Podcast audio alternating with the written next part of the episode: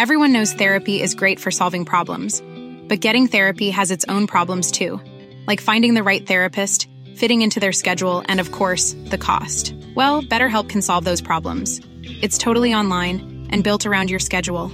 It's surprisingly affordable too. Connect with a credentialed therapist by phone, video, or online chat, all from the comfort of your home. Visit betterhelp.com to learn more and save 10% on your first month. That's BetterHelp H E L P.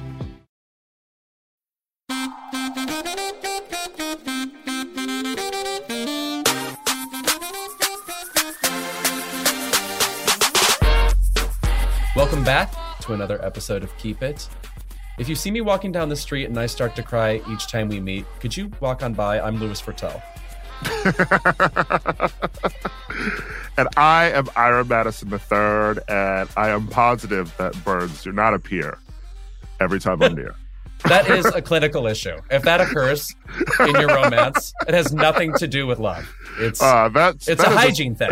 Yeah, that is a scary song, Karen Carpenter. Okay, like bird suddenly appearing every time she sees this man. Run. Yeah. Tippi Hedren to get you. Jeez, yeah, wow. Yeah, Hitchcock is is he a credited co-writer on this? What's happening? um, so Burt Bacharach died this week at the age of 94. Honestly, I did not know he was still alive. It's pretty remarkable he was still alive because also Hal David, his main songwriting partner, he had a few over the years, mm-hmm. including Carol Bayer Sager, with whom he won his uh, third Oscar for Arthur's theme, The Best That You Can Do. But Hal David also died at 91, but that was some time ago. So you would assume that Burt was like his age and that he'd be, you know, 114 now. So, but he's not. Um, but Burt was on my mind recently because there's a new Dionne Warwick documentary out on HBO Max. And a couple of Is things. it about her tweeting? Yes. it's called Dionne Warwick Touch Grass, and it's about how she needs to get off the computer. Um, the tweet that she sent out about um about Burt's passing was like so sweet and moving. And I was like, oh, this feels like the first tweet that Dionne Warwick has actually tweeted herself. Right. Well, yeah. I don't know what in living her color writers doing room whatever. is on her Twitter. Yeah, it's very shocking. But um, I will say about that Dionne Warwick documentary. I wish it had come out 20 years ago because so many of the people that um, populated her time in popular music, you mm-hmm. know, are obviously gone now. There are a couple of, you know, at the time, uh, Burt Bacharach's in the documentary. Um, uh, Barry Gibb is in the documentary. Uh, you know, a couple of relatives of her, like Cissy Houston, I think makes an appearance, but um, I really wish we had gotten this entire documentary uh, years ago because Burt's story with Dionne is so integral to pop music. They have such an amazing relationship. You can YouTube videos of them literally working together on songs where he's like, Dionne, I've got another humdinger on my hands. And she goes, Well, if it's too hard, you can just sing it. And like they have this fun back and forth. Um, it's impossible to pick a favorite song of theirs. It's crazy to me still that American Idol would have Burt Bacharach weeks. This was a this was a an American sensation, and they would put on these you know lilting melodies for kids in like Charlotte Russe crop tops to sing. It's still mind boggling. Okay, that is the thing that I was going to bring up because I feel like Burt Bacharach is a name that is, even if you don't really know everything about him, for people our age, you know that name because of American Idol. And it's so weird. I like I watched the season two uh like top five do um what the world needs now is love. Like I watched that clip and it was like a mind fuck. watching like Clay Aiken walk out first, like Ruben back there. I was like, these where are these people? and it's weird that we watched it every week. And people were screaming people screamed when like someone like hit a note. Right. No, I, I I don't know how they brainwashed us into, you know, in, into this like kind of Eurovisiony thing that we were all um, obsessed with, and I guess still are. It's still like a popular network TV show, but um, uh, the amount of fabulous songs I had tweeted when he died that uh, nobody made sentimentality seem sophisticated like Burt Bacharach. Mm. It wasn't just syrupy ballads. There was like some w- wit to everything he did. And a part of that is Hal David, his lyricist, writing a lot of those songs. I'm talking about Walk On By, I Say a Little Prayer, um, Anyone Who Had a Heart, Don't Make Me Over, which is also the name of that Dionne Warwick documentary. My favorite Do You Know the Way to San Jose, which is secretly mm. the bleakest song in existence because it has this light melody, but it's about how I failed at LA and I'm moving back to San Jose, where I have, get ready, lots of friends. Oh, what could be bleaker? Oh, oh. I've got lots um, of friends in San Jose. I'm going to go back there now and live in live in filth, live in my failure. Make Way for Dionne Warwick is such a great album, and it's like, it like even looking at the cover, it's like it's not even like the Dionne that we even remember from like when we were kids. You know, yeah. like she like she had such a transformation after that. You know, um, and the music is great. I like. I know that a lot of people um, who are millennials probably were introduced to Burt Bacharach either through American Idol or through um, Austin Powers. Yes, his sort of um, kitschy appearances in the Austin Powers movies. Yeah, uh, but let me tell you something. You know what song I really love? Hmm. What's New Pussycat? Oh, please, Tom Tom Jones. I feel like we still are due for a little bit of a renaissance for how how uh, he has a powerful voice, but it's also just a kind of like hearty. There's a heartiness about Tom Jones that I think is not replicated much in pop music nowadays. I'm always shocked when like I was at um a gay club like a few weeks ago. Shocker. Uh and um Sex Bomb played, and like everyone knew the lyrics. And I was like, I know all of you were not watching the one season WB series Grosse Pointe like I was, which right. had um, Where Sex Bomb as the theme song. Yeah. So, how does everyone know this song?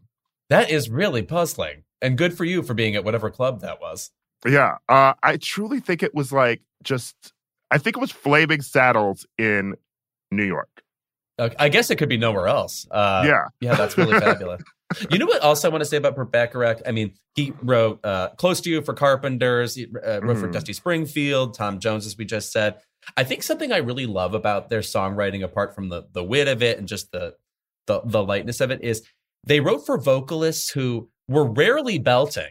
It was really mm-hmm. about like people who interpreted a song, and you were they have a an awesome voice, but you're you're literally listening to what they're saying in addition to listening to their voice. They mm-hmm. really had a good a storytelling quality, and I think, it, like for example, just to talk about "Walk On By," a song we all know, that the sweetness of the melody and the hurt of that song. I think what resonates with me about that is what could be more relatable to life. Like you feel a certain way, but you still have to put on a brave sing song face to get through life. So that like juxtaposition of sweetness and sadness is, you know, how to be a person, how to how to like deal with things, how to um, go on with your life, how to walk on by, so to speak. So uh, just second to none. He and Hal David are definitely up there with Lennon McCartney or Carole King and Gerry Goffin, just the absolutely essential songwriters that um, everybody should be somewhat familiar with. Literally look up Dionne Warwick's first greatest hits, which is I think exclusively Burt Bacharach songs. Mm-hmm. Um, Trains and Boats and Planes, uh, Are You There with Another Girl? There's Mm-hmm. fabulous mm-hmm. songs there. I actually have a quick story about that. My friend Andrew and I, who, my friend Andrew is about 15 years older than I am, and I lived behind him in his guest house for seven years when I was in LA. And on the weekends, we would go put on Dionne and go to some place like Forest Lawn Cemetery in Glendale or something where you can like walk around and talk. And one day we were driving to the Reagan Library with my dad in the car who was visiting. And of course, Andrew and I are like fagging out talking about Dionne Warwick. And we put on Are You There with Another Girl? which is about Dionne suspecting that her man is cheating. And he goes, she goes to his house. And anyway, Dionne stalking him is what's happening in the song. It's a creepy song. and at some point, it gets to a point in the song where she goes, are you uh, are you there with another girl? And then this other vocal comes in that's like, bup, bup, bup. it makes it's like a loud, high pitched noise, and we're kind of making fun of it. And my dad goes, that's the voice they hear on her radio. Are you there with another girl? And she's talking about, um, I, I can hear you're playing the radio for some girl. Anyway, I just want you to know that I did not expect my dad to read us fucking faggots for filth about the dramaturgy of a Dionne Warwick song, and it sits poorly with me even now. Ah, uh, not your dad gagging you over Dionne. I know. I, I didn't think it would ever be me. Yeah. I mean, truly, Burt Bacharach is like um that is the epitome of the the Whitney meme. You know, like songs like that tell stories that people can yes. identify with.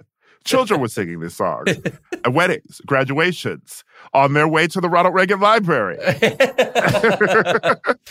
which is a uh, funeral uh, to me. So yes. Also, I have long wondered what the hell sparked um, your fascination with wandering around cemeteries because you love doing it. I did. Oh, during the pandemic, I would go to Forest Lawn and like look for Clark Gable's grave. I can't explain it. I guess it was just mostly a way to like you know be outside and walk around and have something to look at, as mm-hmm. opposed to just like you know running down the streets. Which, by the way, is deranged behavior that I can't believe people still do. Yeah, I love a cemetery. You know, there was a, there was truly a cemetery across the street um, from my house uh, in Milwaukee growing up, and so I, you know, I used to hang out there all the time. You know, people would jog there. Um, in high school, I filmed a um, I filmed a short film there. I uh, also uh, did that in high school because I grew up in a town uh, I uh, has has a ton of churches in it, and therefore mm-hmm. there are a ton of cemeteries there too. So you're always like walking by one or something. In fact, uh, Diablo Cody, who is from um, uh, where I'm from, Lemont, Illinois, said you could you could almost judge the the the class of somebody by how close they live to a cemetery in Lemont. Like the further away you got, the more you know. Maybe you were ritzy or something. You know, we were like we were smashed up against tombstones, both of us. uh, love those sock hops at the cemetery. Yeah. You know, sure, yeah. Uh, never stumbled on any mysteries though. Rarely, no. Yeah. yeah. the Great Pumpkin never appeared either. Yeah, it's. Uh... uh, well, we have got uh, a packed episode full of a lot of music chat. True. Rihanna is back. Maybe walking around. Yeah, she's walking around. I saw that. Yeah. Walk on by. She did that. uh, the Super Bowl happens, and we're gonna wait through all of the takes on Rihanna's big return to music. And then we're also going to get into another divisive topic in pop culture right now sex scenes in movies and TV. And is it really all of Gen Z that's upset about this, or is it secretly six people? I need somebody to do the hard journalism on this. It's six people and Penn Badgley. Okay, right. Oh, yes. Yeah. Very stirring statement. yeah. Penn so uh, we'll get into all of that. Plus, um, icon, uh, model, trans activist Monroe Bergdorf is here with us this week to talk about her new memoir and also continuing the keep it trend of getting boots on the ground information about award shows that we did not attend. She was just at the Brits um recently and uh we're going to get the tea on that as well. Was she, was she injured by the helium machine that inflated Sam Smith's outfit? We'll see. we'll be right back with more Keep.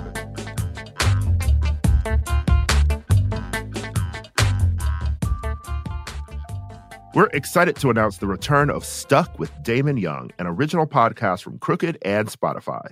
On this show, award winning author Damon Young has returned for more off the cuff conversations inspired by today's most culturally relevant headlines and roundups of Damon approved listener submitted questions. He's joined by some of the brightest minds and bold voices of the Black community, including Kiese Laymon, Roy Wood Jr., Elaine Welteroth, Nicole Hannah-Jones, and more. The trailer is live right now, and the first episode drops on February 16th.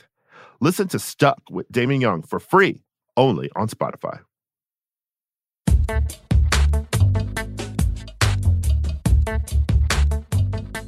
Super Bowl 57 aired on Sunday with the Kansas City Chiefs ultimately defeating the Philadelphia Eagles 38 to 35. And for most of our listeners, this is probably the first time you've heard any of that information. Oh no, I absolutely predicted that. The Kansas City whomevers up against the Philadelphia You Go Girls. I absolutely knew it would go down this way. Super Bowl 57. How many Oscars have we had? We're now at 95. Okay, so the Oscars have been going on longer than the Super Bowl. It's the Super Bowl is a surprisingly recent development in American culture. Like it, like the Super Bowl began in 1967. It's very strange. It's the 60s. What was going on in the 60s where they were like, you know what, we need a bigger game. yeah, I guess people got sick of what were they have been watching then? Baseball and golf, I guess. But we don't care about that shit anyway because let me tell you something. As soon as Rihanna finished her concert, um, we started playing old Super Bowl halftime shows, which I feel like is what every gay viewing party does. Right. Well, I actually made the mistake of watching all the other halftime shows in the days leading up to Rihanna, not mm. doing the math that, of course, I'm going to be watching these afterwards too.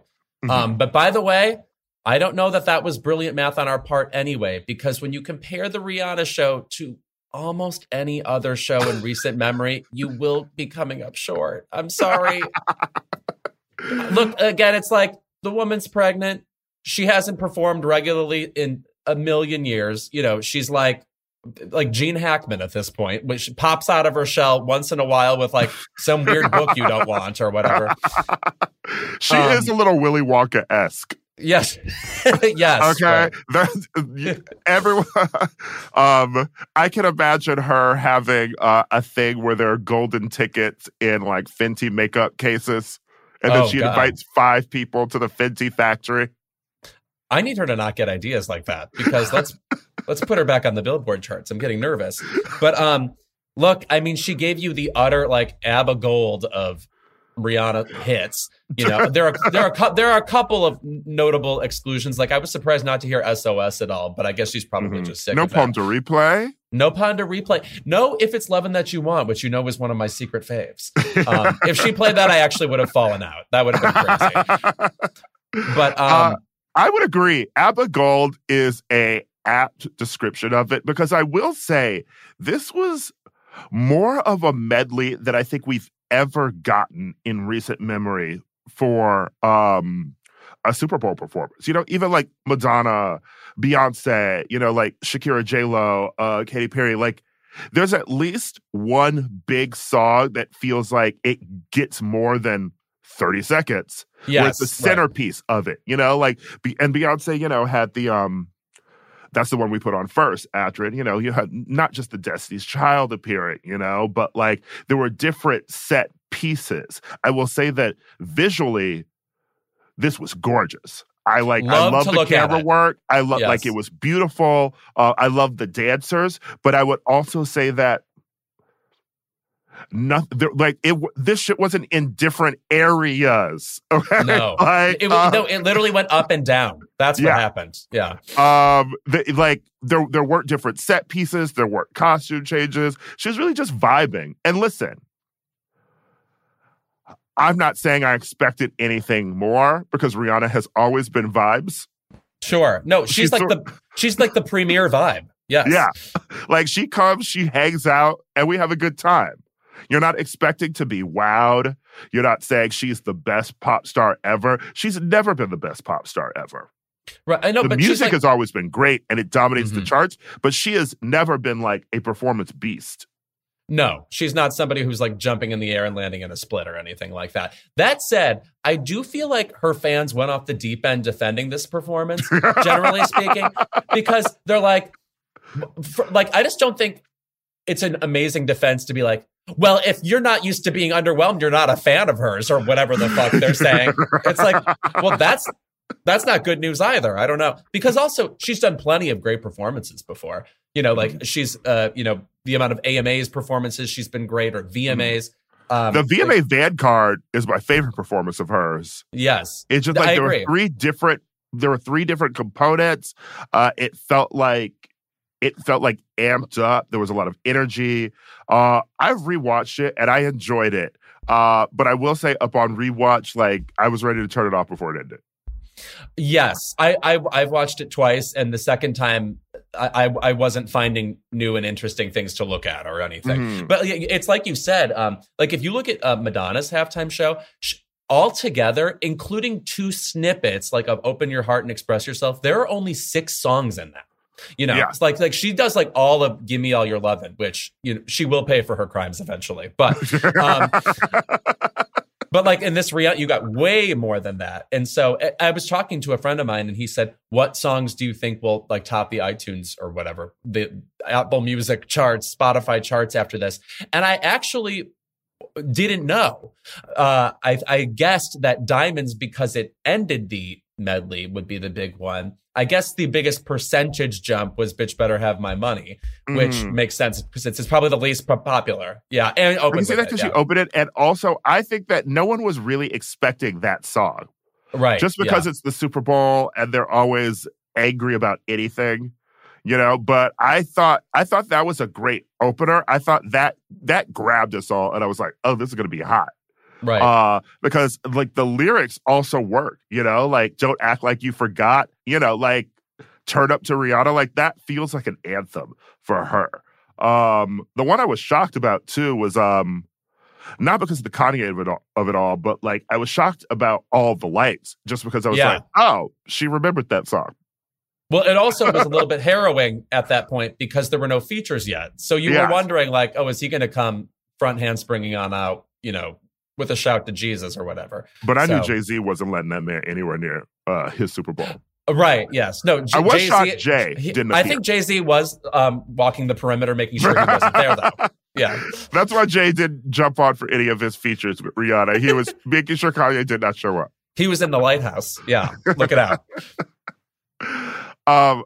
Overall, I'm excited to have Rihanna back, but um, it didn't feel like a return it felt it felt someone someone described it as a retirement. oh no, not a, a repology, not not the RuPaul universe of verbiage. Yeah, but didn't it feel like like she was like elder stateswoman? Like here here's some of those hits you love. Now goodbye.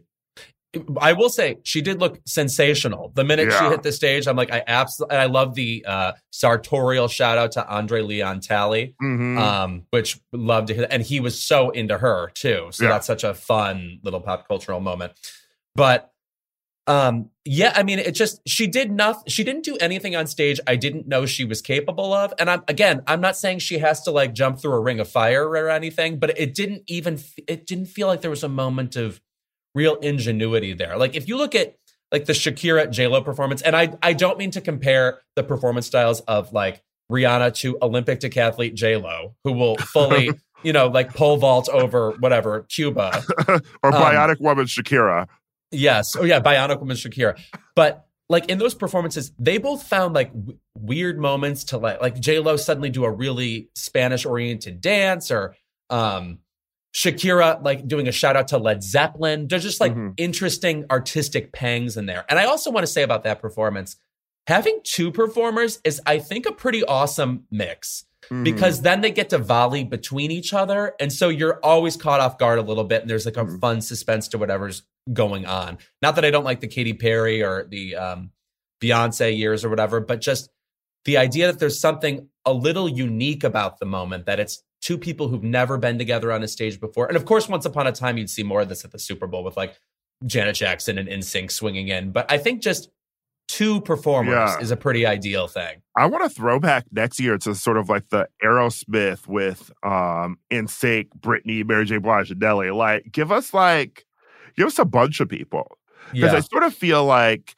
we have a lot of pop stars right now who can't really carry yeah. a show with like the uh, a mass amount of hits, except like maybe an Usher. And I will say, fuck the people who were sort of trying to like discredit Usher after the show, being like, he doesn't have the hits to do the Super Bowl. Are you kidding? Excuse me, who does then? It's been like 25 years. He's got nothing but hits and like so many number ones. Right. I, I am trying to contrive what I believe will be the, the medley coming up. Like if it's first of all, it feels strange that Pink has never done it. One, mm-hmm. because of the amount of hits, and two, I just feel like she has beaten up a cheerleader at some point. So I feel like she belongs at the Super Bowl.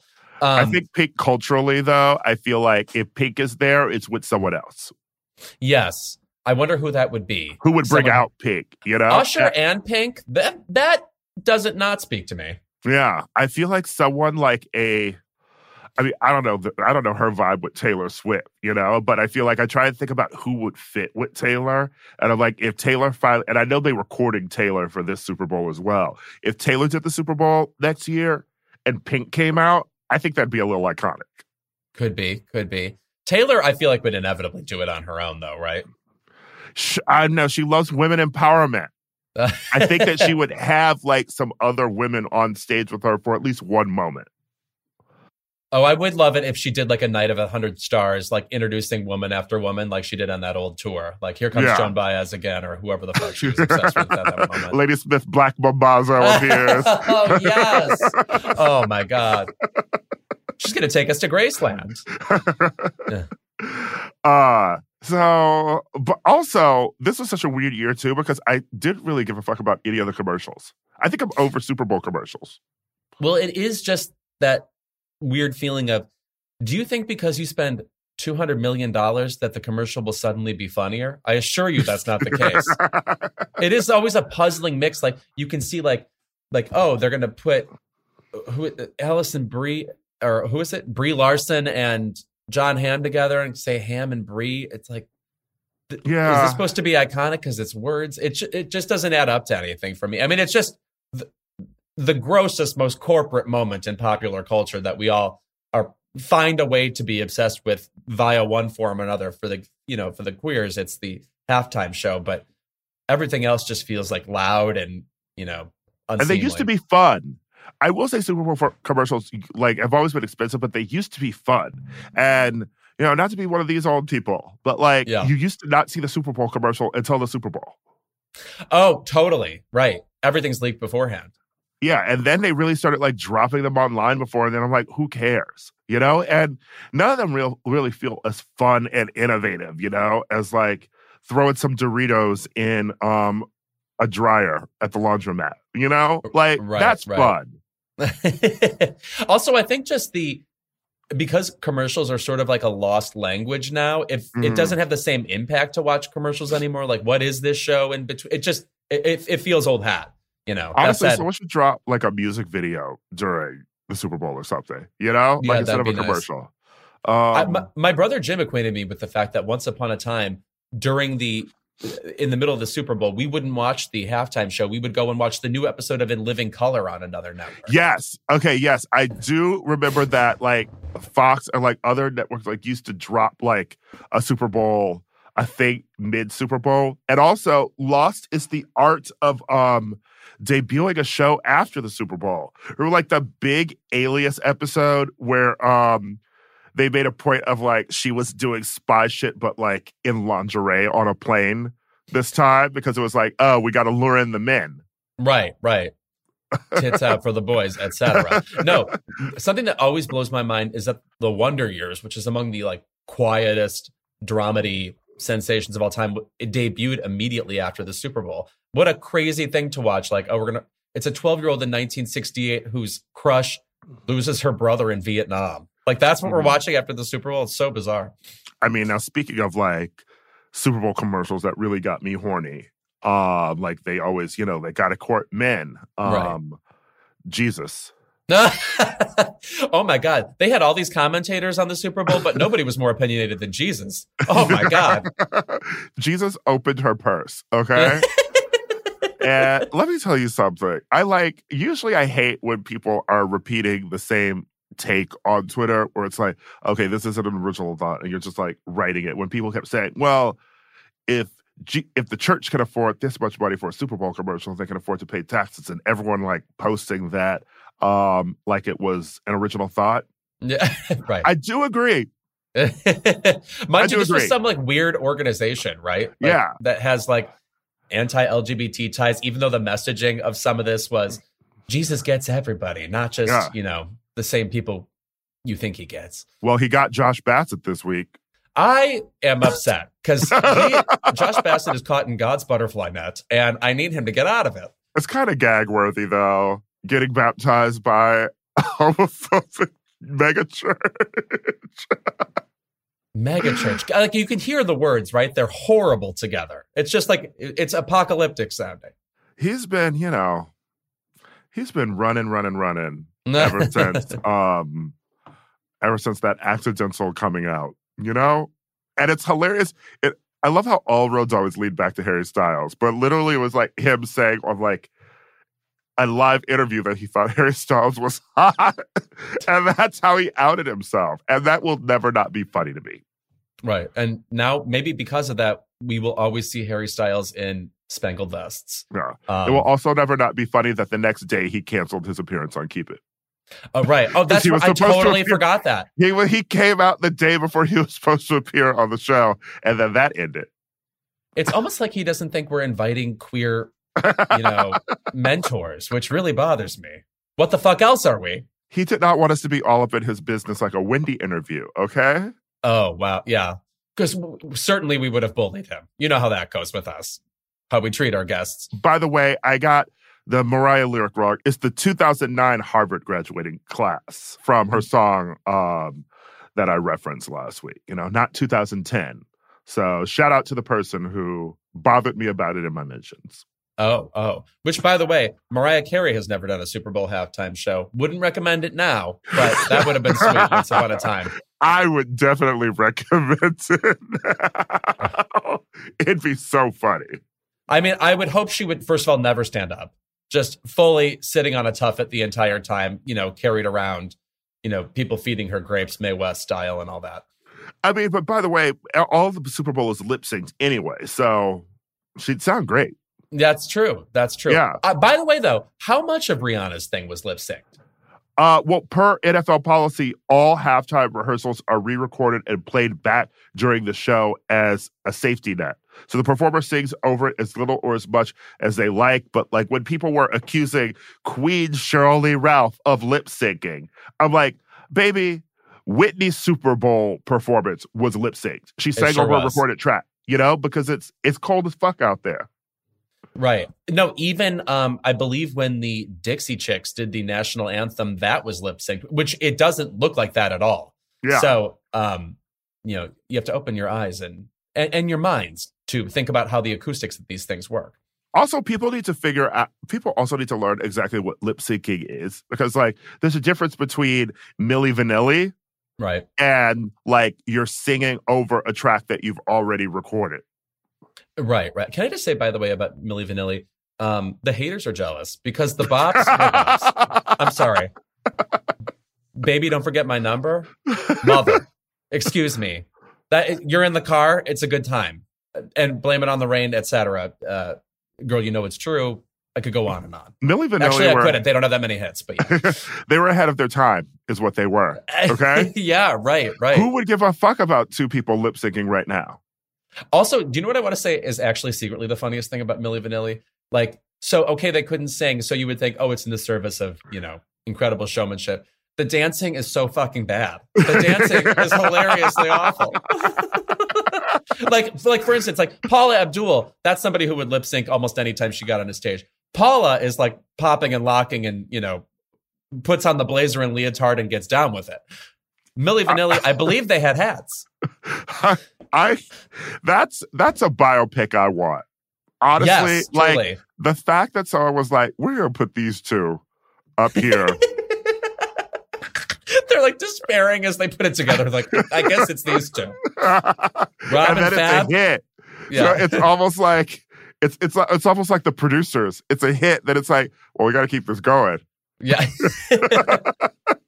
I continue to be confused about their downfall because the way it, legend says it precipitated, they were doing some live performance. The tape they were singing to started skipping. Like you can mm. look this up on YouTube. Like, and it goes like, "Girl, you know it's girl, you know it's girl, you know it's," and they eventually just leave the stage, like trying to get away from it. And but tons of people lip sync. You know, like the Madonna yeah. VMA performance of Vogue is lip synced. If that started skipping, I wouldn't think, oh, Madonna has no merit whatsoever. So I don't, I, I don't know the exact moment uh, you know, they decide. But I feel like the real person had to have come out because the thing about Milli Vanilli is like it wasn't even their voices. No, not even close. Absolutely not. No. It's very singing in the rain. Okay. Yeah. That'd be amazing if they talked like Jean Hagen. You know, just like we gotta get this back. Yeah. uh, the, the, girl you know is true video is actually uh, what Diego Calva watches at the end of Babylon. So it's why he's crying. Yeah. It's so good. and he's right. Yeah. Hollywood is magic. All right. When we are back, Monroe Bergdorf uh, joins us to discuss her new memoir, Transitional.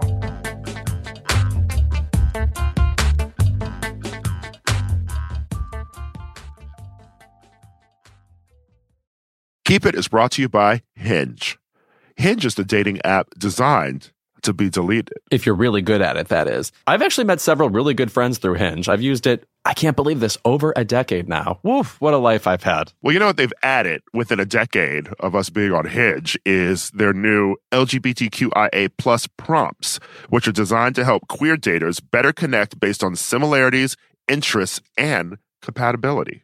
Hinge Prompts helps you show off your full personality and connect with someone who appreciates you. Plus, these prompts were created in collaboration with GLAAD, so they are by the people, for the people. Some of the prompts are the first time I knew I was gay was, mm, I was literally in the act of being gay, like hooking up with somebody when I admitted it. Denial is strong and hard in the Catholic Midwest. Mine was Tom Cruise's Vanity Fair cover, the shirtless one. You just turned to an imaginary camera and said, I'm gay. Yeah, or broke the fourth wall. You're like Fleabag. Other prompts include I feel proudest of who I am when, it feels affirming when others blank, I connect to my community by, I wish I could tell the younger version of myself. I'm to say, whenever I watch that in a drag race semifinal, when they're like, if I could talk to my younger self, I would say, I would be like, girl, get tighter clothes. I mean, what's going on with what you're wearing? You look like you're in the X Games. Other prompts include my chosen family is the best at, and gender euphoria looks like. Download Hinge and show off your full self using their LGBTQIA plus prompts today. Then find someone worth deleting the app for. Whether you're shopping for grads, getting an early gift for dad, or just looking for a little something new or used for your shelf, you'll find it at HPB. And you'll get almost everything for an extra 20% off during the big sale at Half Price Books this Memorial Day weekend. Saturday, May 25th through Monday, May 27th. Save big in store at your local Half Price Books and at HPB.com. Offer cannot be combined with other coupons. Exclusions apply. To learn more, visit HPB.com. Black Stories, Black Truths is a celebration of blackness from NPR and how I live my life every day. Oh, I'm glad to bear witness to it. Each of NPR's Black voices are as distinct, varied, and nuanced as the Black experience itself. In the Black Stories, Black Truths collection, you'll hear stories of joy, resilience, empowerment, and creating world shifting things out of a struggle. It sounds like you at Coachella. I'm already tuned in. Every episode is a living account about what it means to be black today, told from a unique black perspective, from Bobby Shmurda to The Wire, Michelle Obama to reparations. There's no limit to the range of black stories, black truths. Black perspectives haven't always been centered in the telling of America's story. Now they are the story. In NPR's Black Stories, Black Truths, you'll find a collection of some of NPR's best podcast episodes celebrating the Black experience. Hear a feed of episodes from across NPR's podcasts that center Black voices. It's NPR Noir. Turn on NPR today and hear a range of voices as varied, nuanced, and Black as the country we reflect. Stories should never be about us without us. Doesn't the Black Experience sound like a three disc Prince album we never got? Someone check the vault, please. Listen now to Black Stories, Black Truths from NPR wherever you get your podcasts.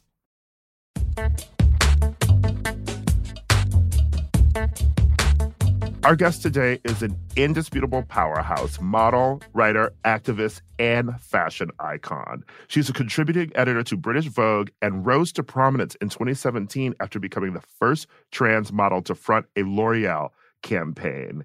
She's beautiful. She is a genius. You know her from every single magazine cover in existence, and her memoir, Transitional, in one way or another, we all transition, is out next week. Please welcome to Keep It, Monroe Bergdorf. Hi. Thank you so, so Hello. much. I always, I always, feel so strange when people do introductions with me right there. I'm just like, ah. it's like you're Lydia Tár. It's like, here we go. This it's is like, everything that you've done. It's a lot to live up to. she was born. Yes.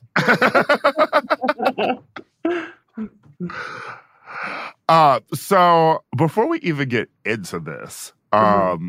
I have some questions because you were at the Brits this past I week. I was. I was. Yeah, full in full latex. Tell us tell us all about it because we cover so many award shows on Keep It, and I feel like the Brits is still the one that's sort of like foreign to us. I mean, it's literally foreign to us, but also, you know, like what the hell goes on at the Brits?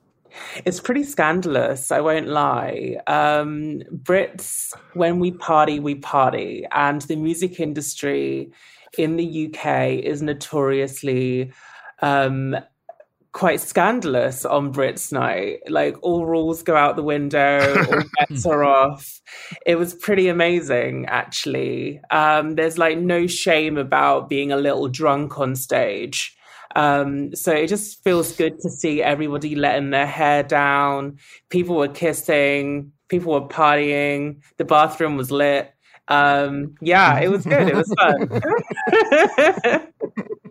yeah, it feels like the Brit Awards. If I'm going back through time, like that's where I, I get the really like gay Kylie Minogue performance or something. You know, just like I feel like they have a little bit more flavor and like they're more uninhibited over there. I think so. I mean, if you look back throughout history, the Brits has so many amazing queer moments even if it's not by queer artists it's still like very queer like the spice girls iconic moment with geri halliwell in the union jack dress kylie minogue coming out of mm-hmm. a massive cd player um yes. yeah mm-hmm. geri halliwell as well did um a solo performance where she came out of a giant pair of legs um so it's it's, very queer yeah yeah um well, then two queer questions about um, the Brits. One, just out of curiosity, like what did Sam, what did their outfit look like in person? And did they change before they had to sit down? I didn't see the red carpet ah. look. Uh, but I was mm-hmm. living because I saw um, on the screens as as I came in. I think they arrived after me, but I know a lot of people mm-hmm. were talking about it and I was living for it. I was also wearing latex. So I was like, yes, I'm not the only one. it, it, I was like, okay, this is a moment I'm part of. Uh, so yeah, it, it, was, it was great. Uh, I think that uh, everything that Sam's doing right now is very exciting and obviously it's getting people's backs up and I live for that. So uh, yeah, I think um, more drama. Isn't it about time that theatre came back? Things were so boring for so True. long. We and like we now need I some feel, drama, you know. Right, now I feel like award show performances are like scandalous and racy and exciting again, and you know all of this. You know, it's getting the evangelicals' backs up, and we live for that. So I have one more question about the Brits and sort of the Best Artist Award, uh, hmm. because uh, that's such an interesting thing to me because I know there's been a push um, mm. in so many awards ceremonies, you know, for like the genderless genderless categories. You know, I know specifically yeah. um, an actor dropped out of um, Tony consideration for & Juliet because there wasn't a category, you know, for non-binary actors. They didn't want to put themselves into Best Actor, Best Actress. Um, but then you have a situation like the Brits where it's um, genderless for the first time, and then no women are nominated whatsoever. Yeah, yeah, well, I think, you know, that's really down to the board who nominate the artists. Um, if you're going to have genderless categories, then you need to ensure that it's a fair split um, and that the people being nominated, that it's representative of the industry as it actually is. Um, you know, the Brits, that category isn't nominated by the public. Mm. So hmm. the, the nominees are um, you know, is is picked by a board. And I, I think that there's no excuse really in that case. Um, it's not that there just wasn't any women that were voted by the public. It was that women just consciously weren't included. So I think it's really important that there are genderless categories so that non-binary people uh, can be included within um, the ceremony. Um, but I think that you know it's really down to uh, the process of nomination and ensuring that um, if you if you've got genderless categories, then just think about how you nominate and who is included because uh, there's really no excuse to have a genderless category and then just not have women in there when there's been so many in, incredible albums from women um, artists. Like where was florence and the machines album? Yeah florence says where was crash? Like yeah. like these were the albums that like dominated the year for me so yeah, where was Renus? I wasn't thinking about the men. exactly. I, and you know, people were like saying, um, like being annoyed at Harry Styles for winning so many awards. It's like it's not his fault. he didn't ask me. He's not going to turn down an award. It's you know, it's it's down to the people who pick the winners and who nominate the artists. We need to look at like how these boards are formed. It's no that I think people don't know who to look at when it comes to like who makes the awards possible, and so the instinct is always to turn at the artist for getting the award. It's like, well, they literally are just invited. You know, it's like we're clueless. It was it's like when Harry won best was it best album at the Grammys? It was like, well, yay for him. But also it's not him that picks the winner. Do you know he didn't pick himself? Yeah. we know Harry's spinning Renaissance, okay? Yeah, right. it's not a bad album either, you know. Yeah. I, I, I think that they're both great albums just to for very different audiences. And um yeah, I think that people need to just, you know, think a little deeper. Don't just lash out at the person that's getting the the accolade. I think it's really about, you know, looking at the processes that um, overlook um, marginalized talent rather than, you know, just lashing out at the people who uh, get the most shine. Mm-hmm. Um, in talking about your memoir, which is awesome, by the way. Um, there are so many. Uh, you you you go through so you go through so many like harrowing autobiographical tales, and I'm as in it's like it's a pleasure to hear your perspective on it. Just like told, I would say for the most part diplomatically, actually, given how much like people seem to brand you one way or the other as like being like a firebrand, basically. But my question, my first question for you about the memoir is were there and what was the most pleasurable part of writing it of just actually sitting down and being like you know possessing your story in this way? I think the most pleasurable part of the experience was finishing it um, oh, that speaks to me. You are a writer. That speaks to me.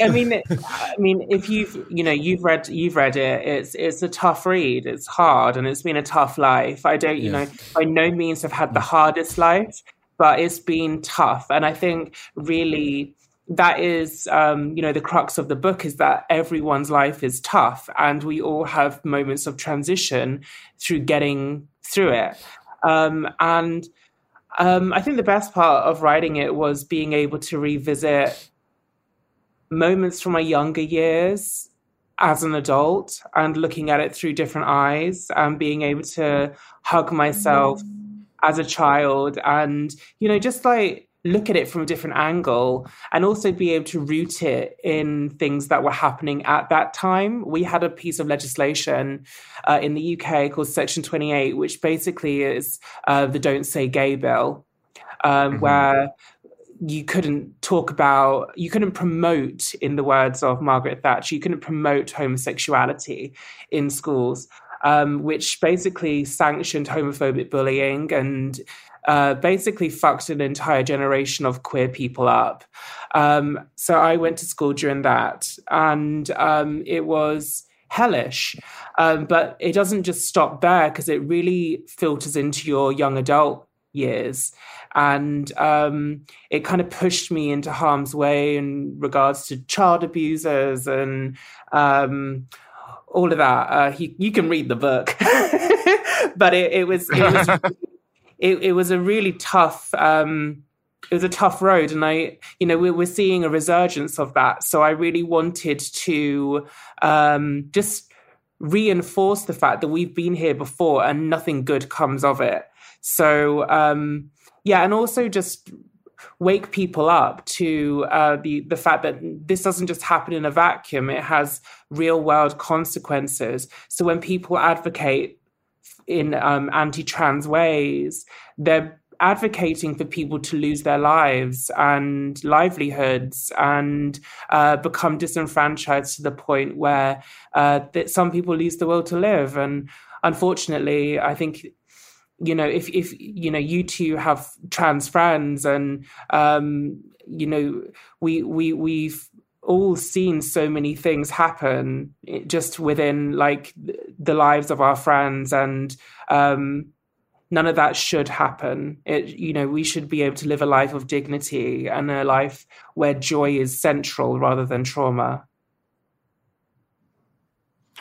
Yeah, I mean, even thinking about um, this week, you know, I mean, you you were the first person uh, that I saw the news about um, Brianna Ghey um, yeah. posted, um, you know, about her murder this week, mm-hmm. um, mm. and it brought to light a lot of um, the fact that legislation, I guess, in Britain is you put it in your book as well. You know, like um, it's a lot of bad legislation there that really mirrors like America. Mm. Um, but it seems like even more in an intense way, you know, and the idea that even um, on her death certificate won't even be able to list um, her own name, mm. um, you know, and then you sort of have all this. I don't know. I feel like um, J.K. Rowling is just like lurking the streets of London every day, uh, being in the news. It really feels like it's it's sort of intense um, anti-trans um, sentiment that's growing in mm. London, in the UK. I mean, does it feel different than when you were younger? Um, does it feel like things have improved? I think things have improved for the LGB community exponentially. Mm-hmm. Um, and I will also say, you know, I live in London. London's probably the best place in the UK that you can live as a trans person. We we've got an incredible mm-hmm. mayor who's absolutely trans inclusive and runs multiple campaigns throughout the year uh, with regards to trans safety, marches at Pride, um, celebrates Trans Pride. So, you know, we I'm very, very lucky to live in London. I'm, I'm very, very proud to be a Londoner. But the rest mm-hmm. of the mm-hmm. UK is like Bedlam, and um, it's it's a mess. Um, in all honesty. Um, and anti-trans rhetoric is growing. It's being seen as a legitimate um, a leg- legitimate response to things that people don't understand. Trans you know, anti-trans pundits and commentators are being centralized instead of actual trans people when talking about um, what it means to be trans. Um, and just like the, you know the 1980s, I mean, we we all remember the 1980s and early 90s when gay men were being painted as child abusers and um, and you know potential threats to the safety of um, the public at large. And um, we're seeing the same thing happen with trans people. But um, I think with the book, I wanted to make people aware about who gains from that and why are we accepting a government weaponizing its own citizens? That should be a, a, a crime. It's a, it's a human rights violation. Um, the UK is slipping down massively um, when it comes to our human rights record. Um, so I, I, just wanted to kind of contextualize it and also, you know, reframe it. And so many of these people that are fighting for um, you know the disenfranchisement of the trans community are really going to look back in like 10 to 15 years and really cringe and try to and basically struggle to try and justify their behaviors because it doesn't it doesn't serve anybody. And it's also not in accordance to the law. There's laws that are protecting us but we're seeing the prime minister which is wild. We're seeing multiple conservative prime ministers because they can't seem to hold on to one. Um, uh, basically, go against the law, um, what the law says, and go against what medical healthcare professionals say to center their own opinions on um, who they think should have access to trans um, trans affirmative healthcare and what spaces we should be in, even though the law says what spaces we are allowed in, and our healthcare system and scientists have said what is and what isn't reversible and who should have access to what medications. Absolutely minor point. I just want to say, like, the gay community in general, I feel like has done a pretty good job of like ironically calling people mother who are generally villains in real life. Like character like characters on tv and movies for example we'll say lydia tara's mother. One person we have never even approached in this way is margaret thatcher. It will never be margaret thatcher ironically is rad or whatever like it like like not one percent ever. I just think that's like very interesting for someone of that she's stature. definitely not mother. She's just you know like transphobic aunt or grandma. Right. Yeah she's right. the movie mother Yes, right. Yes, yeah. mother exclamation point, lowercase mother. Yes. She's much more like the Babadook, to be honest. listed under in the Wikipedia page, other Babadooks. Yes, Margaret listed first. Um, I just I want to talk about just um, your interest before you were a model in modeling. Like it seems like you took an interest in it almost not just from like from a representation point of view, but almost like intellectually. Like there's like there you had there's a certain power in being a model and a certain like voice you can give via that line of work. Uh, and how did you feel once you basically you know became a professional model? I don't know because i honestly didn't really see myself as a model because i wasn't conventionally attractive. And i didn't come at modeling from the perspective of i want to feel beautiful i want to look beautiful i want to you know that from that kind of thing which i think a lot of people um, associate wanting to be a model with. I really came at it from the perspective of really enjoying um, like what i was seeing in magazines with regards to being creative and storytelling. Um, I was obsessed with Alexander McQueen. I was obsessed with Nick mm-hmm. Knight. I was obsessed with the way that fashion could um, make people feel things. And I was also massively aware with the fact that fashion was really one of the only industries where women and gay men were centralized.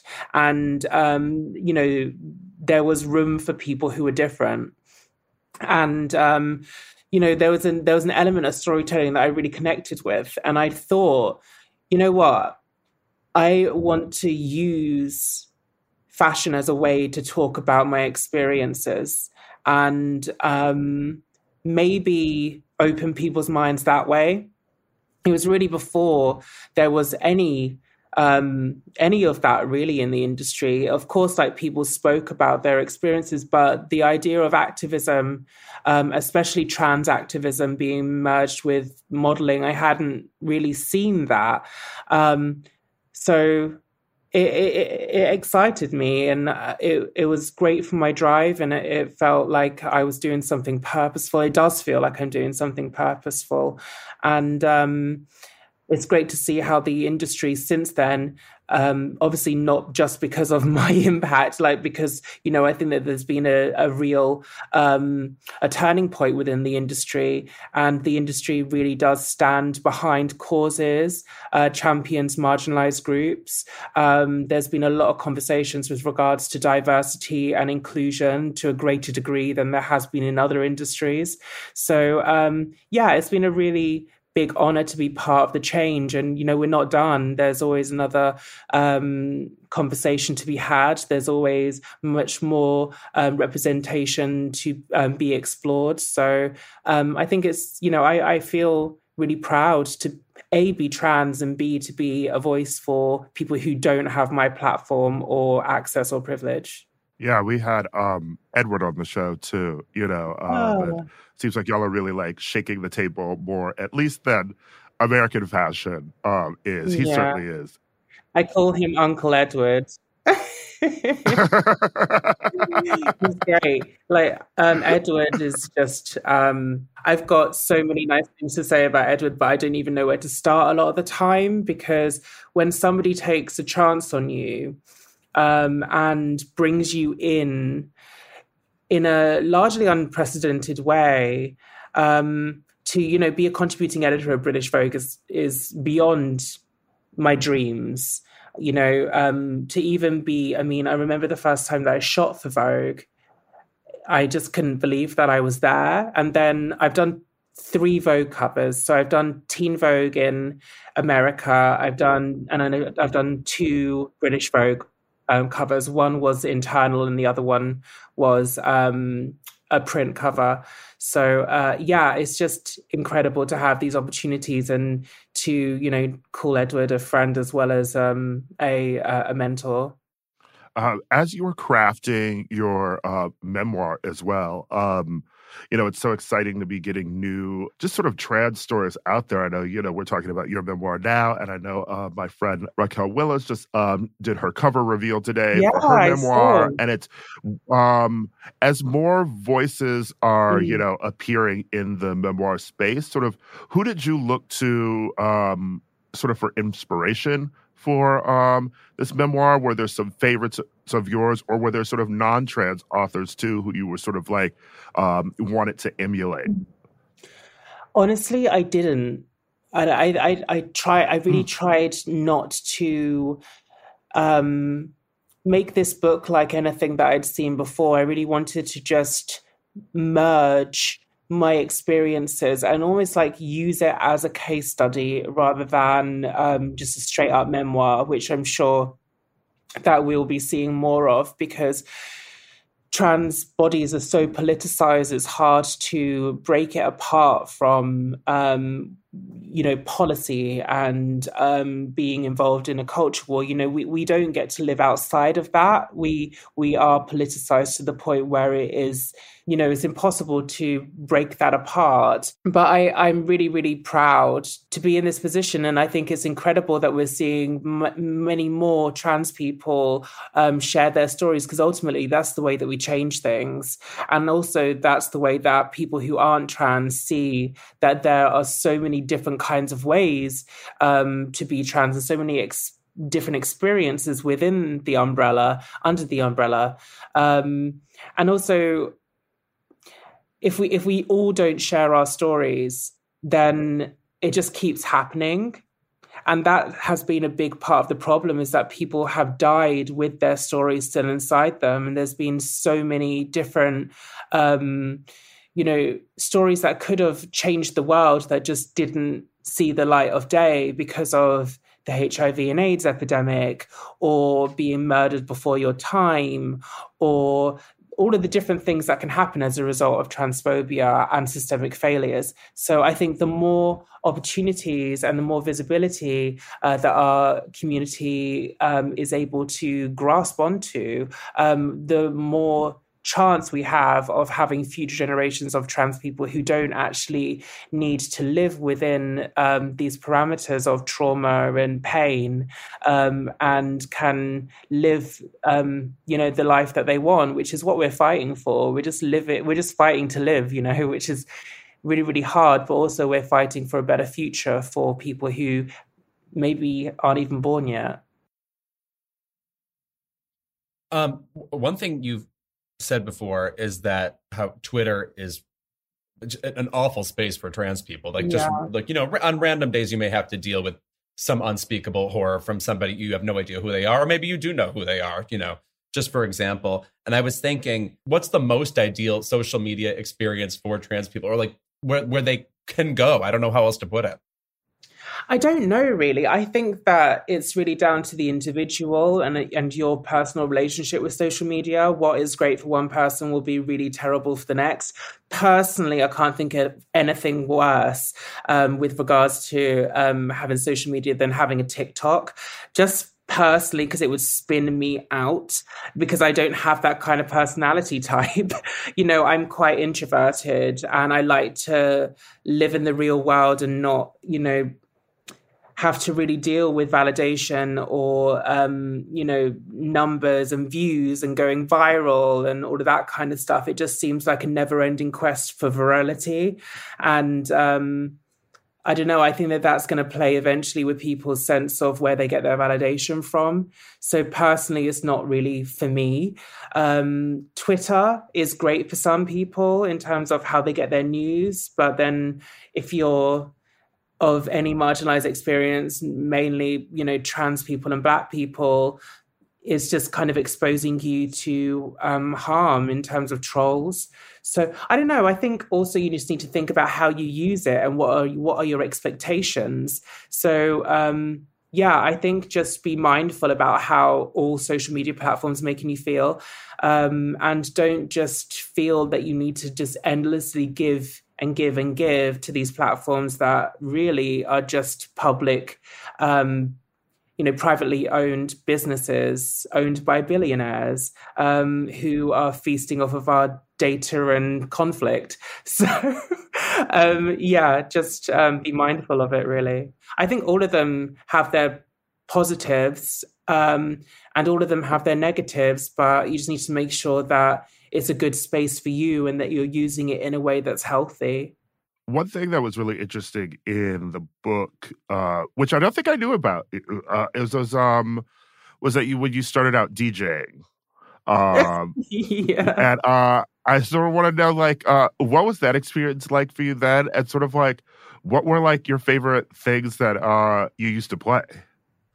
Your favorite songs, you know, or like genres? Like, what what kind of um, genres did you spin? Well, I say DJ loosely because she, she um, was um, playing the gay bars. It was fun. I had a really mm-hmm. good time. I had a really good time. Um, but it was, yeah, I was playing like largely pop and dance and um, you know, just like the queer bangers, really.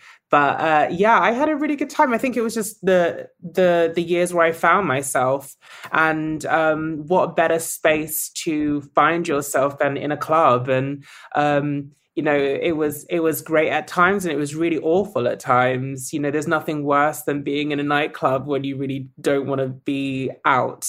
Um, mm-hmm. Kind of want to like I don't know I just stood behind the decks with a screw face, just pressing the play on Britney Spears. it works.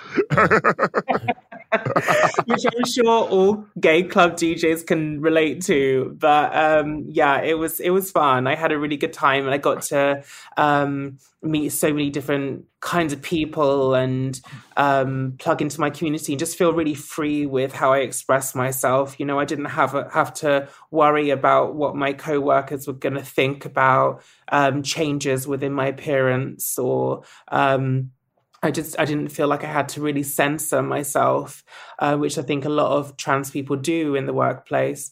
So uh, yeah, it was it was great. I had a really really fun time. Um, it was fun until it wasn't, and then I knew it was time to hang up the heels. Um, and the headphones and just yeah focus much more on fashion mm. I will say on the uh, is there, is there British pop music that that you are? I guess you don't. You're not in America, so you don't. You're not concerned about this. But for example, like I was at a a, a pregame recently, and like somebody put on Sugababes, which is like unprecedented here. Like it's pretty rare you would fucking hear Sugababes at a pregame. is there music you're frustrated is stuck in the UK that like seemingly like you guys are only celebrating, and you know over here we're like blind to it? Um music's pretty universal these days, but I'm really glad that you guys got onto Charli XCX. That, okay, we did do a good queen. job there. And finally, finally, yes, really the queens get her I, now. Yeah. I feel like it was. It wasn't really until you gays got onto that the other gays jumped on her and made her a superstar. So, um, thank you for that, American gays. I'm sure Louis was tired of me talking about Charli XCX last year, but I saw the crash tour like I don't know, like seven times. Oh so wow! I was I was I was following her like the Grateful Dead. Okay, I, it was festivals. It was New York, L.A. yeah, she's great. I was actually with her at the Brits. She was um, she's she's a great time. She was um, walking around with um, a bottle of Dom Perignon. In in a t-shirt saying "real winner" because uh, she didn't, she didn't win, but she is the real winner. She's Charli XCX, so you know. Yeah. uh listen, I'm glad. I wish I was at that pregame list because Sugababes. I'm also the only person who will put on like um. I'll put on the Saturdays. I'll put on Girls Aloud. Oh my god, uh, Saturdays! Have you seen um that drag queen called Bailey J Mills? No. oh my god. So this is maybe a British thing that you guys could get into. It's a drag queen called um, Bailey J Mills, and mm-hmm. they it's just so sorry. They're non-binary, and they is the humor is just so niche. It's very very strange. It's like sometimes you don't really know what you're watching, but it's just the funniest thing ever. And um, they do this sketch where they're Frankie from the Saturdays with the swoosh haircut yeah. from the and um, Frankie from the Saturdays, the actual Frankie from the Saturdays, just stitched it, and they do it together, and it's the most deranged thing that you'll ever see, but also complete genius. okay, I'm obsessed. I'm gonna have to yeah, find that. That's good news for us. Okay, yeah. great. Yeah. uh, well, bro, thank you so much for being here. Of course. Thank you. I love your podcast. Oh, we love you. Oh, Jesus. That's a crazy compliment coming from you. Your book is so awesome. So thank you so much. And you're awesome. Up next, Louis and I are going to talk about sex. Baby.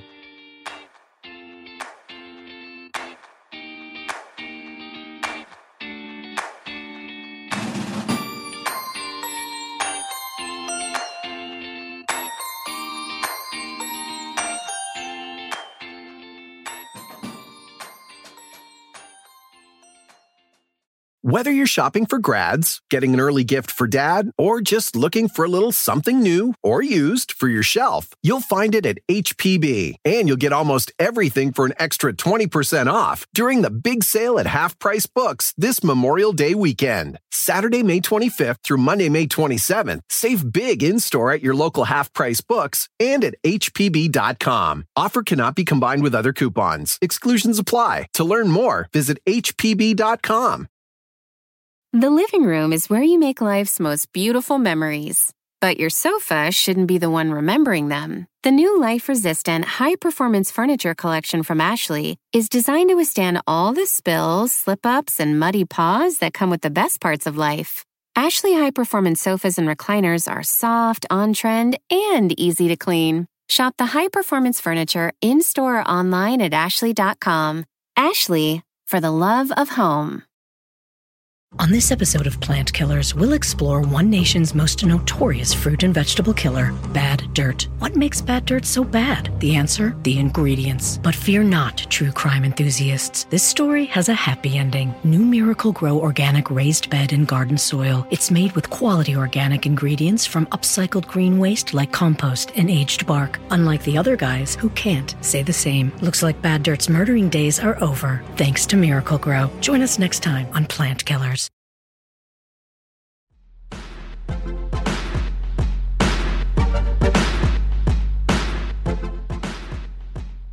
This week, Penn Badgley, star of the searing um, documentary You. Yes. uh, Which you were in as a documentarian yourself. Yeah, you know, um, my greatest role. Michael Moore, I would argue Michael Less. That's I'm you. still waiting for the actors on Actors Invite. You know, yeah. you and Annette Bening. She's like, "Who the fuck are you?" uh Penn broke his silence this week about how sex scenes in movies have sort of ruined the sanctity of marriage. Oh, that's true. Yeah. Um, what would encourage someone to be so brave? Uh, now listen, he basically said to um, you showrunner Sera Gamble, uh, who we've had on Keep It. I yes. love Sarah. Uh, she said, he said, "Can I just do no more intimacy scenes?" Uh, and Sera, who's a lovely person, of course, said, um, "Yes." You know, like she's not going to force an actor to do sex scenes. I don't know many showrunners who aren't monsters who would. You know, unless you're a Sean Cody model, coming to the director and being like, yeah. you know what? No more sex scenes. I'm married. I can get uh, agreeing with the actor. But I still feel like that is a normal decision that was then compounded by weirdness of him saying it was to protect the sanctity of his marriage. Right. Um, I saw one comment online that I felt was most true, which is, did he get caught cheating? And now yeah. he's doing these extra steps to you know really be in the relationship show he's committed and this extra step is you know sort of compensatory it feels very compensatory yeah i mean listen i am thinking about when um melissa reeves on days of our lives uh, had an affair uh, with the actor who played Peter Blake. And her husband basically removed her from the show. Wow. Uh, and she eventually came back, but uh, that actor has never been on the show since. Wow, real life soap dish shit going on here. Yeah. Cathy Moriarty, show yourself. uh, so that's what it sounded like, you know? Um, but this brings up a bigger conversation that is being had online. And as we said in our intro, um, this could just be like six people having this conversation. Because right. what happens is a Gen Z person with like 500 followers will tweet something, and then um, someone with um, a hundred thousand followers will retweet it and argue with them, and then they'll blow it up. Right. It's, but, it's um, a quote tweet based anger. Yes. Yeah. But there is this sort of conversation happening now about whether or not sex scenes in movies and TV are invasive. or, yeah, essential to the plot is, yeah. I feel like something people argue a lot. To which I say, you know what else isn't essential to a movie? Jokes. You know, yeah. like lots of things that aren't essential to understanding the narrative of a movie make the movie what it is, make the movie the thing you want to watch. Guess what's actually boring? Most stories. We've heard every story. I don't need to service the story and the story alone in order to be entertained. It's like the frills and the, you know, the, the artfulness of whatever else is being done that's interesting. And routinely, that's sex scenes. Yeah. You know, I feel like the one thing we could actually use less of in movies is plot. Yes. Oh, please. Again, I mean, like I've talked excessively about the movie Metropolitan, but basically there is no story. It's people hanging out, and then people get mad at certain people, and then people have crushes on other people, and then we move on from there. It's all vibes, you know? Yes. And uh, that's what we need more of in movies, and less of this reintroduction of, I guess, like the Hays Code it felt like these people really were like, "Oh, I loved when we finally regulated content hardcore and you know deleted all the racy shit." We're gonna put uh, people on TV back to sleeping in separate beds like Lucy and Ricky. Oh yeah, real Mike and Carol Brady shit. Yeah, people yeah. who don't own toilets. Did they not have a Which, toilet in the Well, it, it's I, I, I, forget what show was the first to show one, but like the movie Psycho was the first movie to show a toilet, for example. It literally showed a toilet flushing. Um, and Psycho, by the way, is a fantastic film. Um, right. maybe my favorite Hitchcock. And um, the things that Hitchcock does in this movie to break the Hays Code specifically is fantastic. Like every aspect of that movie is about fuck you to the Hays Code, which was a self imposed code of conduct that Hollywood inflicted on itself in the midst of um, people feeling that, you know, like um, sexual mores were like out of control, et cetera, like very like Babylon era. Um, you know, we came out of the jazz age being too sexy.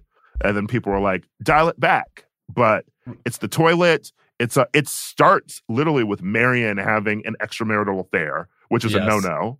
Right. Please don't do that. Um, she's Janet Leigh is naked, uh, right. in the shower. Uh, you can't even show women in their underwear. She's in her underwear on the poster for the film too. Right, right, right.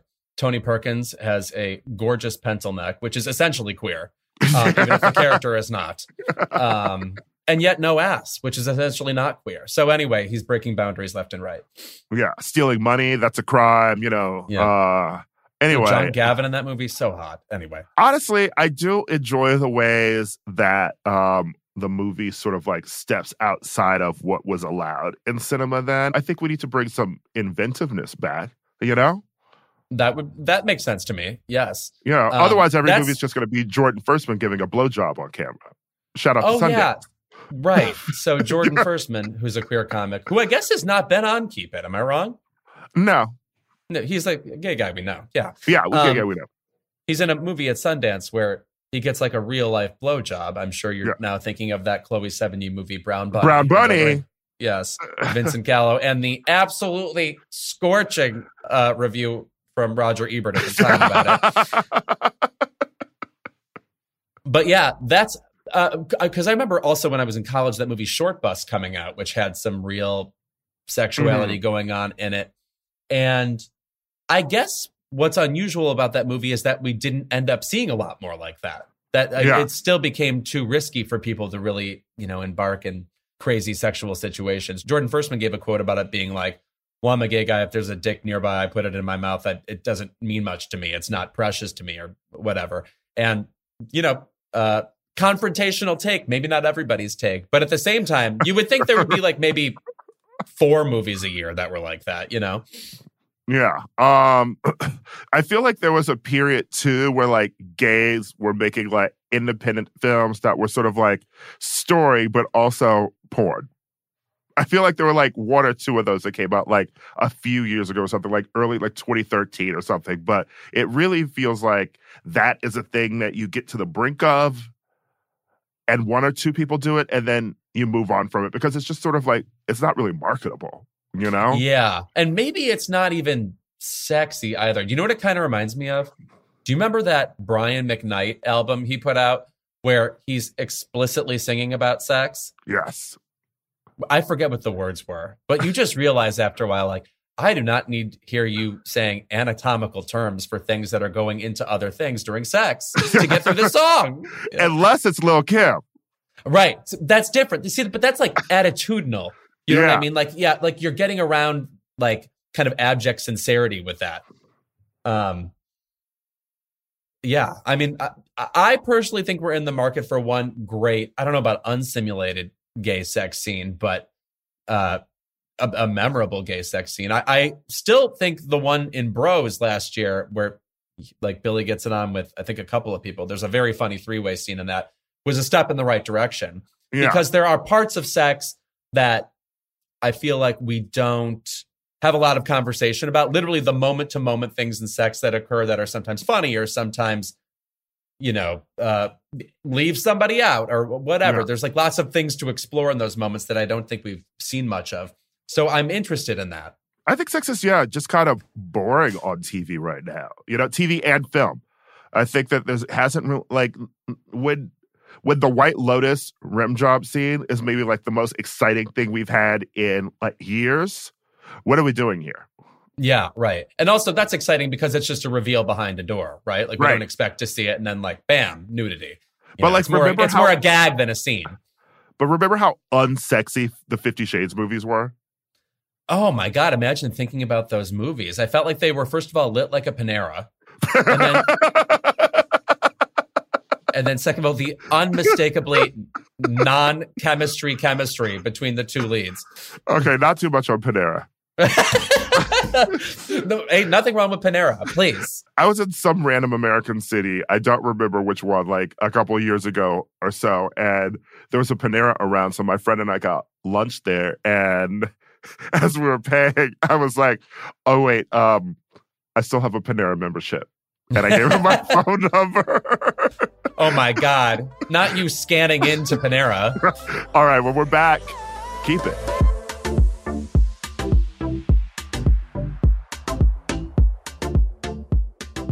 And we're back for our favorite segment of the episode. It's Keep It. I'm going to go first because my Keep It is very pressing. Please do. Valentine's Day used to mean something. Okay. Oh, okay. Like, remember in school, um, the the heteronormative task of um writing a Valentine to everybody? Oh, yes. Me sending like a Daffy Duck themed Valentine to my bully. That was life. and you had to make one for everybody. Yeah, like here you go, Jeff. Love you. I think one year actually, I um I redrew um Goosebump book covers uh and made personalized Valentines for everyone in my fourth grade class. That is amazing. As in, you would trace the font on the cover and stuff.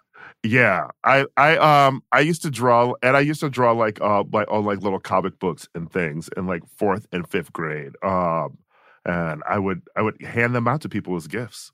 Oh, that's very adorable and thoughtful. What happened to that instinct? Do you think it was just squashed by the cruelty of life, or what happened? Probably, okay, probably. Yeah. You know, um, or I found drugs.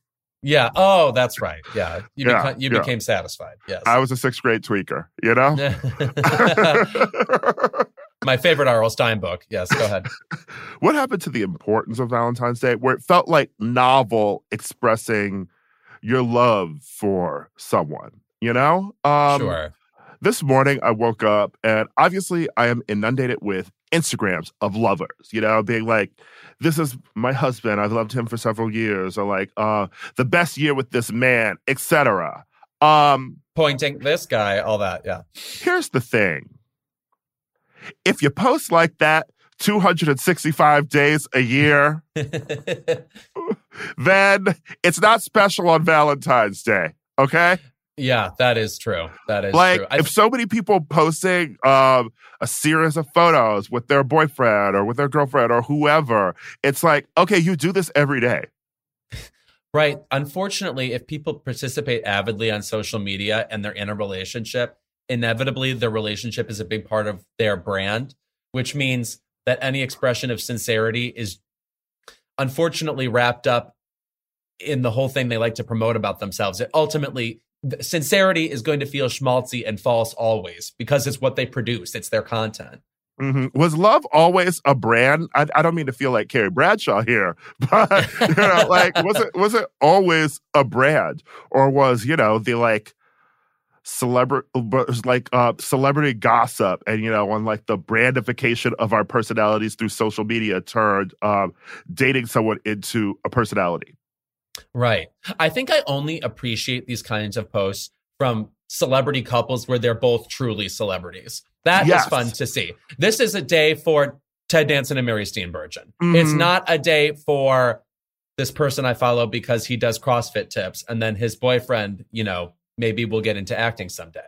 Yes, you know, or um, the boyfriend who you've definitely had sex with before and the husband who you've never met. Yes, right. I had a whole bit on Kimmel about this. There's the one with the abs and the one with the job. Yes. Yeah. Uh, but the Ted Danson and Mary Steenburgen thing is very apt because I feel like a lot of couples that, you know, being a couple is their brand online is um there's not much going on with either of them individually. It's no, like I don't right. know what job either of you do. I don't know your interests. You seem to just do things. You seem to just appear together. Right. Your whole relationship is a play for a platform, which um, enjoy that. Hope it lasts. Bet it won't. Yeah, and you know what? The difference is that you and I were simply not born.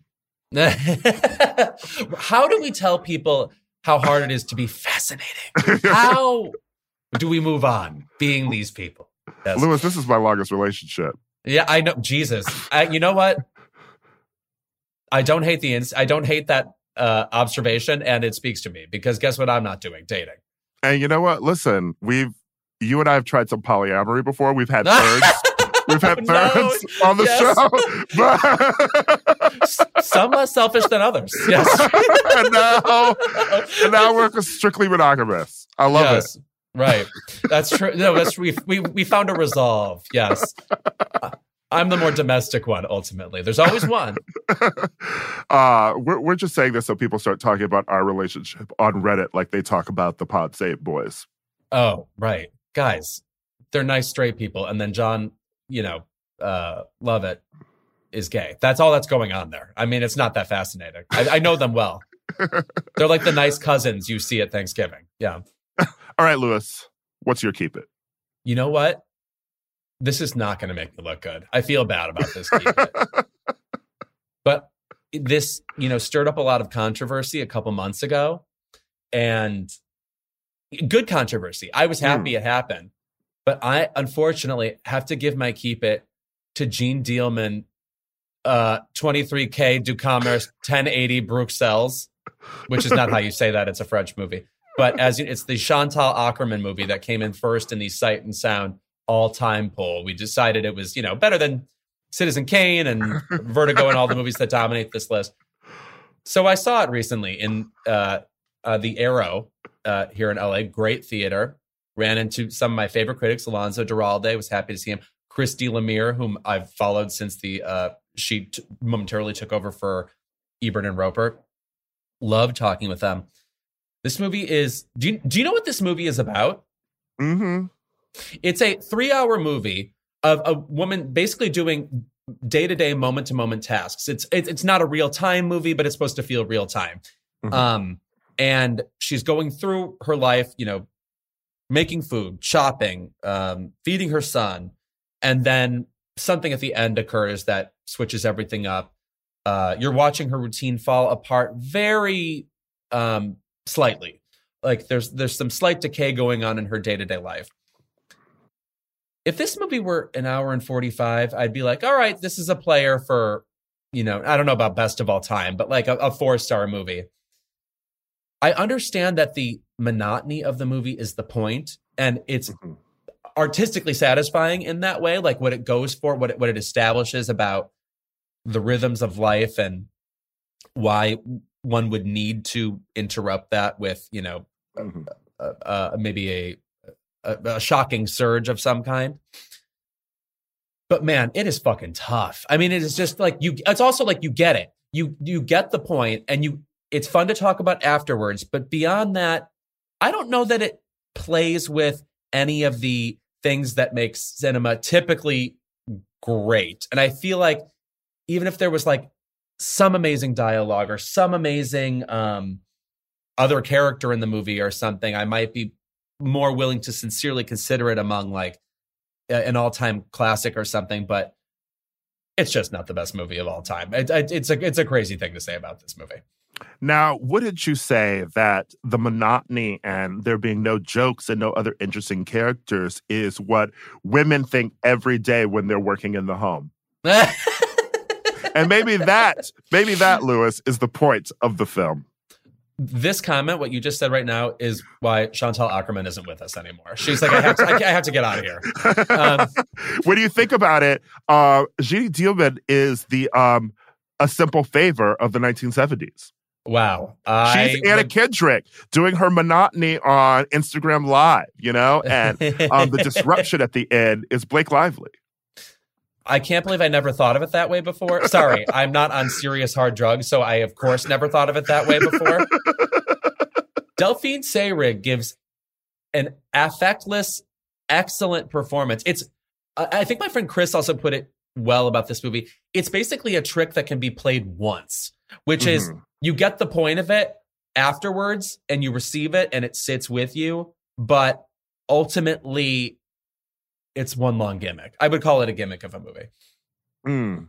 Um, I would actually say what's interesting about the film is that um, it's this slice of life thing from the 70s, right? And um, mm-hmm. you know, um, David Lynch plays with this a lot uh, in you know Twin Peaks and his films, you know, playing on sort of like old soap operas of the time. And I feel like the original like original soap operas, which were which women would watch in the household, right, um, from like the '60s and '70s. When I watch like old clips of like Days of Our Lives from like 1967 or something, they are really boring slice of life stories, and oh, it yeah. feels like it is taking this to like a cinematic exploration of that. Um, do you know I was watching clips of recently? The TV show Peyton Place, which had mm. um, Mia Farrow and Ryan O'Neal, and it's fascinating because they're going to obviously turn into much different actors over the next years, but to see them in sort of conventional TV form is so surprising because Mia became one of our you know most interesting uh, movie stars of the, the 70s and 80s. I think also something that bothers me about it is it's a movie you do want to talk about, but it's a short conversation. I don't think it's it, it, takes you in a bunch of different directions. You say the one thing that needs to be said, you receive the point, and then that's it. Maybe that's enough for some people. It's not colorful enough for me. You know what's so interesting about Peyton Place too? Uh, it was created by uh, Grace Metalious, who yes. um, once there was this interview John Waters gave of like his icons and like his books and like um like his literary people. Um, it was like her, like Lillian Hellman, Fran Lebowitz, or whatever. Uh, and he said that like um Grace, who did Peyton Place, like her story's amazing because like as soon as she got fame, she left her husband, took to martinis, became an alcoholic, bought Cadillacs, and moved to the Plaza Hotel in New York and committed suicide. Perfection. Finally, someone gets it. Jesus Christ. Oh, speaking of Fran Lebowitz, do you know what I am obsessed with right now? No, what? Fran Lebowitz from time to time appears on like a morning show, like CBS News. This, you know, the shows that are called things mm-hmm. like that. Every fucking time, whoever is responsible for I- introducing the interview segment says something like this. No matter what happens, Fran Lebowitz is talking. or, it, or it's always some like, at the end of the day, whether you agree with her or don't agree with her, she'll be speaking. It's just like what? Like, it's also like it's one of those things where she doesn't have a lot of biographical information you can really talk about. Like she only has the two books, and you know, like she worked for Interview Magazine, whatever. But ultimately, you have to be like, there she goes again with one of her opinions. It's so funny. Who's doing these interviews? Sarah Polley? no, this Fran Lebowitz talking. Yes. Uh, in this case, it was Mo Rocca, who, by the way, I sometimes forget has led my ideal life, which is he was a Daily Show correspondent, mm-hmm. and now he does things like interview actresses for a living. I saw Mo Rocca interviewing Brenda Vaccaro once about an afternoon she spent with Barbra Streisand and Sandy Dennis. Bitch, that's my look. I actually do foresee a future w- for you where you talk with older actresses just about like um, an afternoon in their lives. Right. And then you know, somebody responsible who has the patience adapts that into like a 90 minute film stars don't die in Liverpool type movie. Yeah. uh he's really what I always remember Mo Rocca just because he's one of the people who we sort of our generation sort of grew up with via like VH1. Right. Yes, because those talking head shows needed the one, you know, yeah. queer-ish guy. When you think about it, we are sort of the um best week ever hosts of our generation. I mean, that is the nicest thing anything will ever say about me. And I understand you're talking about us, ourselves. But I'm going to go ahead and accept that compliment we gave ourselves because I don't aspire to anything else. Um, I would feel like, um, who, cause who are like the original best week ever host. Like, who would you and I be? Was it Paul F. Tompkins and uh, who else was on that show? Uh, but you're talking about just the talking heads and like all those I love the, the 80s talk, shows. Yeah, the people like who, Michael Ian Black and stuff. Yeah. Um, I think I might be Rachel Harris, mm. um, who wore glasses and had a sort of like Garofalo light vibe. I think I sort of have like a Gary Cole thing about me. Just sort of like maybe angry all the time, yeah. but sometimes sweet. I forgot Gary Cole would be on that. Yeah. Everybody did like I love the 80s. Yes. It's oh, truly oh, fascinating. I feel like you could even get like you even got like Beyonce to do it at one point. Right. Yeah. No. Uh, yeah. They had footage of everybody somehow. They'd ask him about. Yeah, you remember a Rubik's cube, don't you? Get in the studio. Um, but no, for a moment, you would in the summer you would go crazy with your friends because yes, Hal Sparks is talking about whatever Duran Duran. What a crazy mm-hmm. moment we all had. And now we have TikTok, which is the Wild Wild West. And let me tell you, we need like VH1 or somebody get on TikTok and give us some official, you know, things like that again. I don't want to hear someone, some random teenager talking about what a Rubik's Cube is because they'll probably be describing something else. Right. right. Misinformation. unfact checked. wow. You're right. Now, in retrospect, I love the 80s feels like journalism. Like, yeah. actually, like it, it has more sources than the average, you know, BuzzFeed article. It basically does count. All right.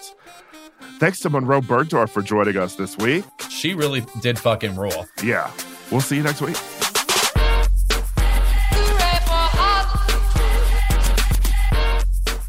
Keep It is a Crooked Media production. Our senior producer is Kendra James, our producer is Chris Lord, and our associate producer is Malcolm Whitfield. Our executive producers are Ira Madison III, that's me, and Louis Virtel. This episode was recorded and mixed by Evan Sutton. Thank you to our digital team, Matt DeGroot, Nar Melkonian, and Delon Villanueva for production support every week. And as always, Keep it as filmed in front of a live studio audience.